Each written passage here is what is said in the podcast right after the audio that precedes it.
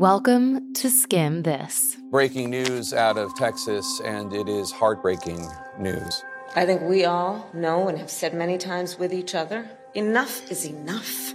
All the moms that lost their babies, um, I am so sorry. I cannot imagine what they're going through. Now we have children murdered at school. When are we going to do something? Horror and outrage throughout the U.S. as we grieve yet another mass shooting. This one, the deadliest school shooting since Sandy Hook. And as families in Uvalde, Texas mourn the loss of 19 children and two educators, the nation debates what it will take to stop another classroom massacre. Also on the show, Oklahoma has just passed the strictest abortion ban in the country. We spoke to a provider there about what comes next. We have to be advocates in what we do as well. And so I think you kind of feel at least I personally have felt this empowering need to fight back. We've also got what you need to know about monkeypox and the rocky stock market. And we'll wrap things up with some good news this AAPI Heritage Month, with the story of two community leaders making a difference one meal at a time. We're here to make you smarter and the news less overwhelming. I'm Alex Carr. Let's skim this. We're coming on the air because of an awful scene playing out today in Texas. An active shooter for a time at an elementary school in Uvalde, Texas. This is about 80 miles outside of San Antonio. On Tuesday, two days before school was supposed to break for the summer, 19 children and two adults at Robb Elementary School in Uvalde, Texas, lost their lives in the deadliest school shooting since Sandy Hook. At least a dozen others are injured, and one woman remains in critical condition. The 18 year old gunman, who was a student at the local high school, launched the attack shortly before noon local time and was later killed by responding officers. Authorities said they believe the gunman acted alone and that he shared his plans in direct messages on social media before the massacre. They also confirmed that he shot his grandmother at home before he drove to the elementary school. Witnesses say that law enforcement officers broke windows so that students and educators could escape gunfire. And parents waiting for news about their children had to provide DNA samples to help identify who passed away. Among the dead are two dedicated educators who loved teaching, and students who loved joking around, dancing, sports, and talking to their friends. Family members and friends mourned in posts on social media, sharing glimpses into the young lives of the victims. Parents described children who were full of life and loved being the center of attention, posting photos of smiling faces and family time. Americans are starting the cycle of grief yet again. In the past two weeks, there have been mass shootings in Buffalo, New York, and Orange County, California. And the US has seen over 200 mass shootings this year alone. Each massacre we've grieved has touched all parts of American life and all sorts of communities. People have been gunned down at school, places of worship, the grocery store, nightclubs, music festivals. This time, after more children have been murdered, people have expressed their outrage, anguish, and disappointment that a broken system in this country hasn't been fixed. After Sandy Hook 10 years ago, after the Parkland school shooting four years ago, or after this week in Uvalde. Senator Chris Murphy of Connecticut, who represented the district that Sandy Hook was in when he was in the House, begged his colleagues to not be numb to this during a speech on the Senate floor on Tuesday. Just days after a shooter walked into a grocery store to gun down African American patrons, we have another Sandy Hook on our hands. What are we doing? There have been more mass shootings than days in the year. Our kids are living in fear every single time they set foot in a classroom because they think they're going to be next. What are we doing?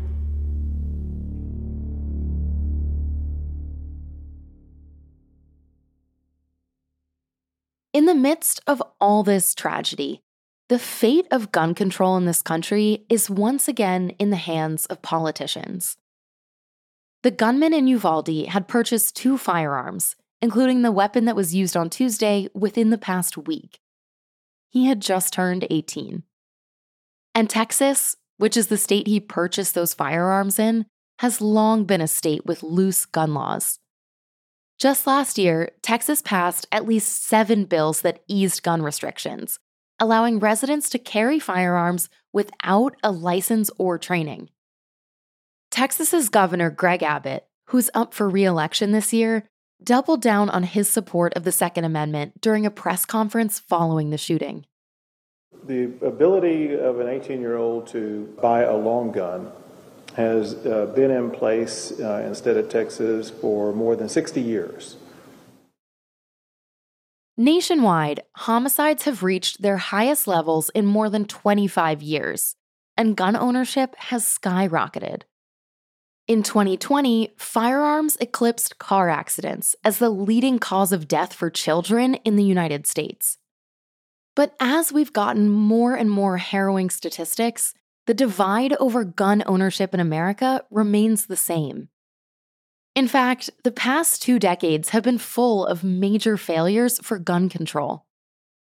In 2004, Congress let the ban on semi automatic assault weapons expire, 10 years after that ban had gone into effect. In 2013, after the Sandy Hook shooting, a bipartisan group of senators, including Joe Manchin of West Virginia and Pat Toomey of Pennsylvania tried to expand the background check system for gun ownership. But that legislation wasn't able to get 60 votes, and it failed. In 2019 and again in 2021, the House passed two bills that would expand background checks and close loopholes for certain types of firearm sales. But those haven't been able to get through a split Senate. Now, President Biden who was vice president during the Sandy Hook shooting, has urged lawmakers to act. Here he was addressing the nation on Tuesday night. Good evening, fellow Americans. I had hoped when I became president I would not have to do this again.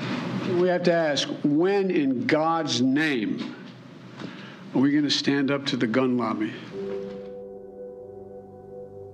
So far, in the wake of the shooting, Senate Majority Leader Chuck Schumer announced there are no immediate plans to vote on a bill calling for greater background checks, which nearly 90% of Americans support.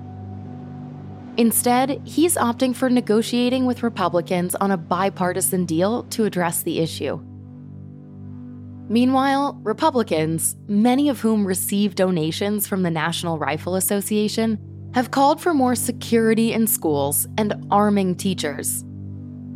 Though we should point out, Uvalde reportedly had a security plan in place that included its own police force and social media monitoring software. But that didn't seem to be able to prevent this tragedy. As the nation considers what it will take to stop another classroom massacre, this weekend, Texas is set to host the NRA's annual meeting, with high profile guests like former President Donald Trump and Texas Senator Ted Cruz. While exhausted and frightened parents wonder what to tell their children, who still have to get up and go to school the next day.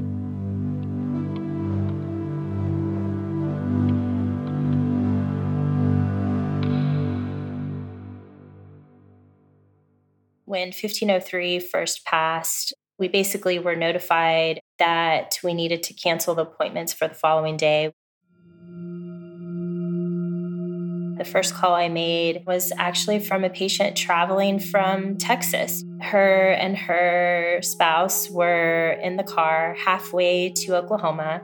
They had taken off work, they had rented a car, they had a hotel, all of these things necessary to, you know, travel out of state for a medical procedure. Andrea Gallegos is the executive administrator of Tulsa Women's Clinic in Tulsa, Oklahoma, and Alamo Women's Reproductive Services in San Antonio, Texas.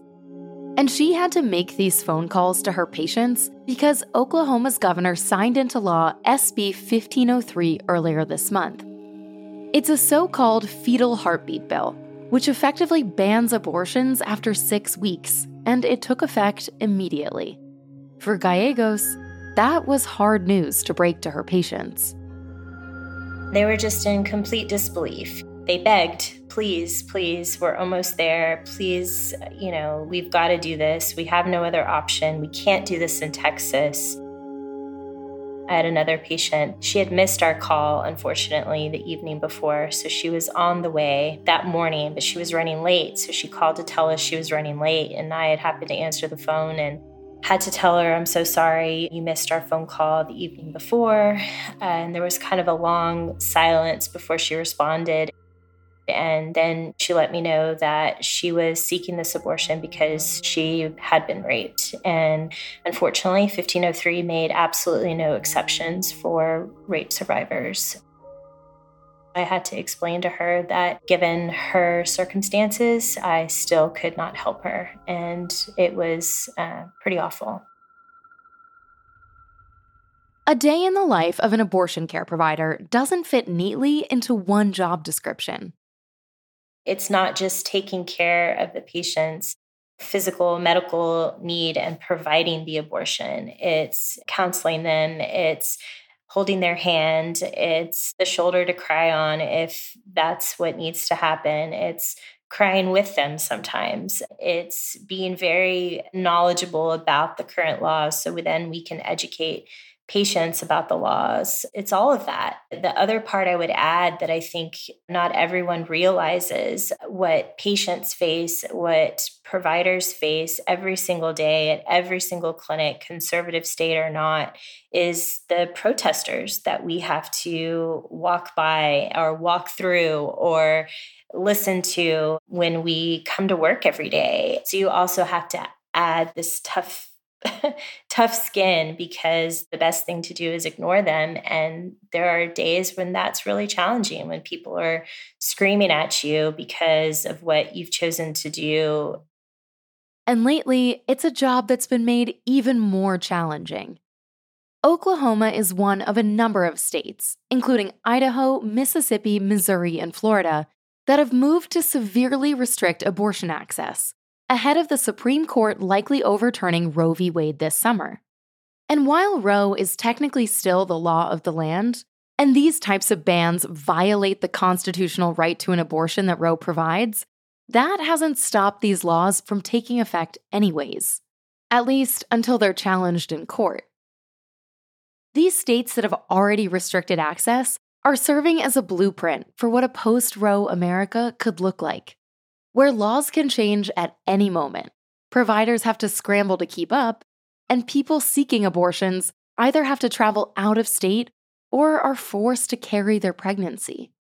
And in these confusing and challenging moments ahead of the expected SCOTUS decision, providers have been on the front lines navigating this uncertainty.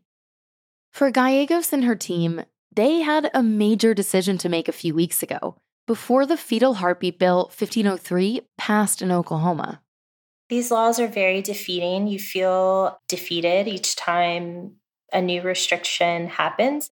Before 1503 passed at the beginning of this month, we decided it was a hard decision, but we decided that we were going to see patients to the very end. So that meant scheduling, keeping a schedule, even though at any given moment we may have to call the patients on our schedule and say, So sorry, we now can no longer see you. And knowing that was going to be incredibly difficult. Um, there were other clinics in the state that decided to stop seeing patients to prevent that, which I, I understand that choice too. And so at the end of every day, because it was so unknown of when this would pass, I mean, we really, each day, each week that we were able to see patients, um, just being really grateful that we had made that decision and we were able to help that many more women that day, I think made it easier to continue each day forward. This week, the governor of Oklahoma just signed a new, even more strict abortion ban which effectively outlaws abortion at the moment of fertilization. So, Gallegos and her team have been preparing their patients for another challenge. We're providing as many resources as we can.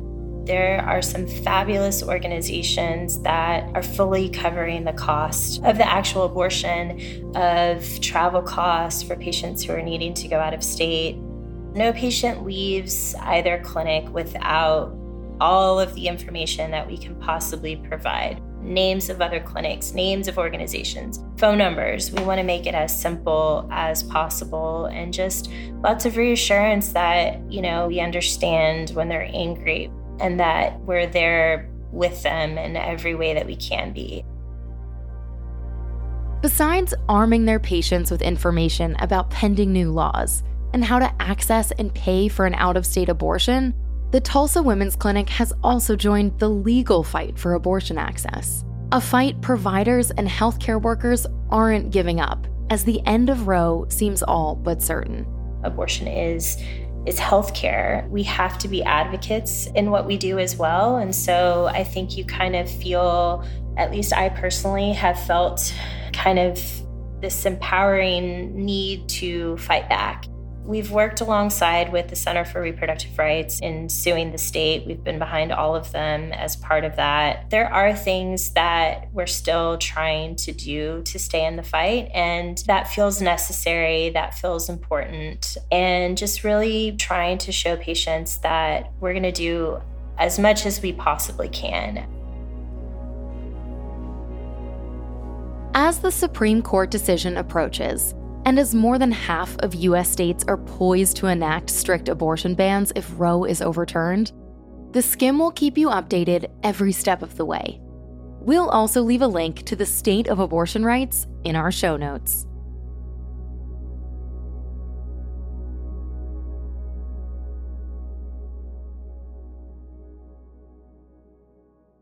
The S&P 500 plunging for almost three hours into bear market territory. Technical bear market is bear market territory. Pretty firmly in a big bear market. Okay, we've been hearing about stocks falling for the past few weeks. But now, Wall Street analysts are concerned that we're heading into a bear market. But wait, what even is a bear market? And how does it affect our wallets? We'll explain in 60 seconds. Let's start with a definition. A bear market is when a stock price or a stock index, like the S&P, Nasdaq, or the Dow Jones, falls 20% or more from a recent high over a certain period of time, usually 2 months or more. Basically, a bear market signifies that stock prices could stay low for a while. And people pay attention to a bear market because when the market's down and down for long periods of time, people tend to feel more nervous about the economy and less inclined to spend. So it makes sense that bear markets tend to go hand in hand with the R word recession. And analysts say we're seeing the signs stocks are about to go into hibernation season again. Last week, the S&P 500, which is one of the major stock indexes in the US, briefly sank low enough to be in bear market territory. Right now, stocks are slumping for a few reasons, including high inflation, rising interest rates, and supply chain issues, which have made investors want to pull their money out and brace for more economic uncertainty.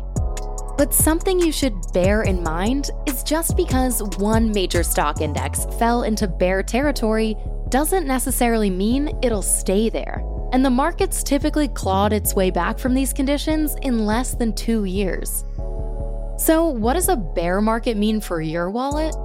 Well, if you check your portfolio or your 401k, get used to seeing red for a little while. But considering the US stock market has recovered from every major downturn in the past, short term losses in your portfolio don't matter as much if you're investing for the long term. How'd we do? Want us to skim a question from the news? Send us your suggestions to audio at theskimm.com.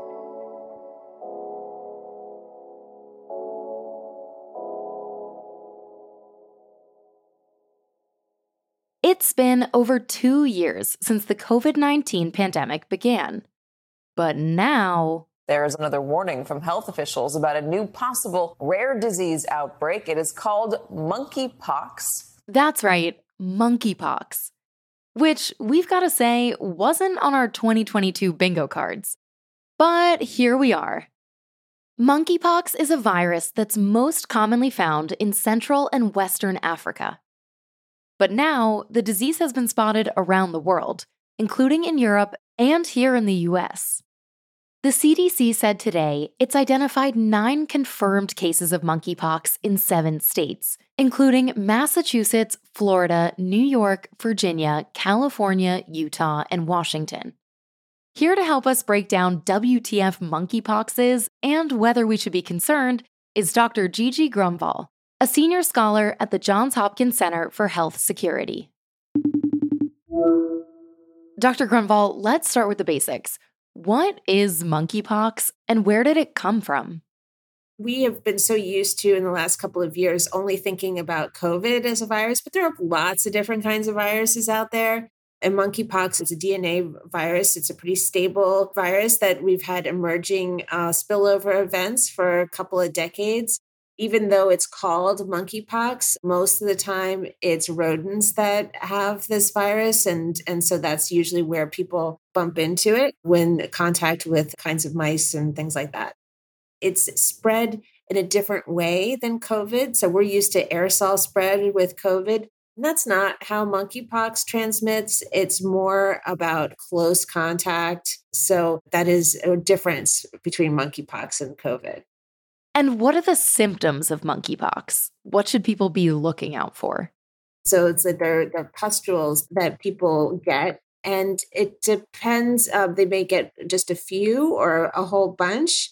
They're usually painful pustules that they get. And if somebody has a pretty bad case, they tend to be on your hands or feet. It's a this kind of rash can be everywhere, but it, it tends to go to the extremities of your body. But in this particular outbreak, a lot of the transmission appears to be so far through intimate contact. So people are getting these kinds of poxes in their groin area and stuff like that people should you know take notice if they have any of these poxes that are kind of like fluid filled and often they're kind of surrounded by like red circles so eventually these kind of scab over and and resolve and most people will not need further treatment, but there are antivirals available and vaccines available for people as this outbreak develops that might be considered high risk. I was going to ask because monkeypox is in the smallpox family, does that mean we already have available treatments? And it sounds like the answer is yes. Yes. Yes. So thankfully, all of the pox viruses are pretty related and they have proven to be not super difficult viruses to make vaccines against or therapeutics. So, for biodefense reasons, the United States government has invested in smallpox vaccines and they're stockpiled enough for everyone in the US.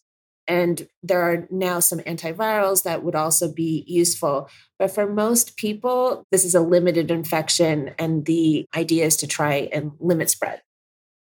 Can monkeypox be fatal? It has been fatal. There are a couple different clades of monkeypox, and the one that is spreading is the less dangerous one. So, if people seek medical care, they are likely to do okay. And it might be a painful couple of weeks, but mortality is not a huge concern. So, President Biden said that the spread of monkeypox was concerning. I'm curious, does that mirror what public health experts think? Are they also concerned?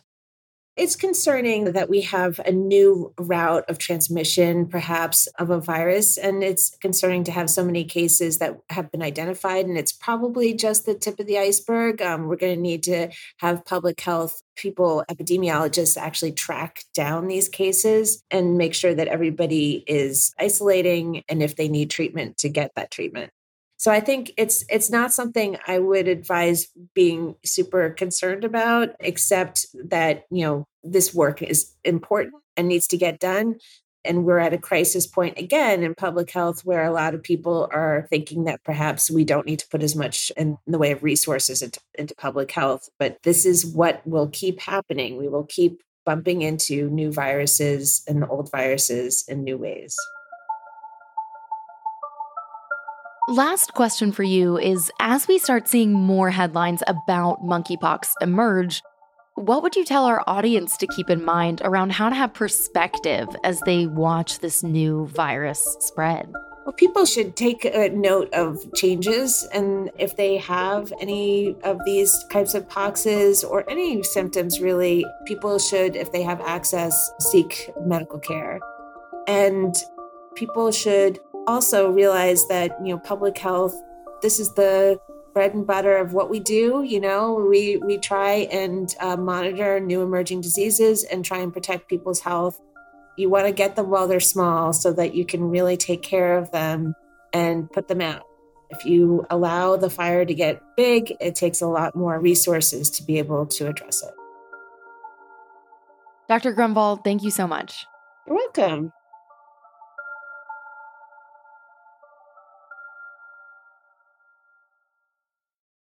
This year's Asian American and Pacific Islander Heritage Month theme is Advancing Leaders Through Collaboration. But for Yin Chang and Moonlynn Tsai, the founders of a nonprofit that provides meals for elderly Asian people in New York City, collaborating with and leading their community started well before this year. Back in 2020, Tsai and Chang founded Heart of Dinner, and served over 20,000 meals to elderly Asians after identifying how challenging it was for them to access food in the height of the pandemic. So many of our elderly, because of the model minority myth, people assume that Asian Americans are constantly successful, always very wealthy, and that is far from the truth not only harmful, it's also very deceiving in a way, where then government and other organizations may not be aware that our Asian elderly are the ones in most need, in dire need of resources that are often overlooked. They deal with language barriers, uh, cultural barriers, socioeconomics barriers as well. And it's difficult for them first to even ask for help. And when they do, they're often ignored or silenced. Tsai and Chang started cooking hot meals and stocking up on groceries that were actually familiar to Asian elders, unlike the canned tuna or beans that were found in most meal delivery services, and brought them to New York's many Asian elderly communities. And the duo said growing up in an Asian household where living with and caring for your elders is common influenced how they approached their mission we do things in a way where we think about our own grandparents. How do we treat our own grandparents? And it's so instinctively organic and natural to us because of our upbringing and how we were raised. You know, instead of American broccoli, we would replace it with bok choy, eggplant, bitter melons. These are ingredients that are popular within Asian immigrant households, and it empowers them to understand they deserve these kind of resources without ever having to wonder about whether or not they belong, whether or not they deserve it because they do. And we value them and we love them and we want them to feel appreciated and thanked for their sacrifices. To date, Heart of Dinner has helped raise half a million dollars in revenue for local businesses, has consistently served over 500 elders each week, and has organized more than 3,000 volunteers. But it's not just about hot meals and fresh produce. Volunteers from around the world write handwritten notes for meal recipients in languages like Tagalog, Mandarin, and Korean. Which might sound like a small gesture, but according to Chang, their impact is huge. The handwritten notes in the native languages of our elderly recipients is equally as important as the meals that we give them. This started at around the time where a lot of our elderly were hearing news of people around their age who look like them that were being targeted and attacked and being scapegoated for the pandemic. So we wanted to counter the gutting news with something that was uplifting and brought cheer to them and gave them hope. Now, two years into their operation, Tsai told us it's become less about the food and more about connections and community. They still really appreciate the food, but now it's focusing on the isolation. And they really now love seeing our volunteers every week and also getting that care package. It's a shift from food now to more of the holistic care. As AAPI Heritage Month closes out, Chang and Tsai reflected on this year's theme and how it's always been at the center of Heart of Dinner's mission collaboration has been through and through the core to Heart of Dinner's existence and survival. We serve our elderly, we take care of them, we love them in a culturally thoughtful way. But how do we do that? We do that by also partnering with local small businesses. And we always try and highlight and uplift women owned or AAPI owned small businesses. So it's really about collaboration. And we would not be able to continue this way without them. And especially with the month of May, where we have been inundated with all of these events. We lean on each other for support to move forward. And of course, as the founders of a company rooted in providing food, both women are most excited to celebrate how food is at the heart of collaboration and community. My own grandmother, Moonlynn's grandmother, Moonlynn's mom cooks so beautifully. And we're so proud about just showing this off to the world and sharing what each ingredient means and how we were taught and raised that it benefits our health and how it could be nourishing and healing in those ways and what it means as a universal love language, right? Our food, it literally always brings people together. And that's the best way we say, I love you. Yeah, for real.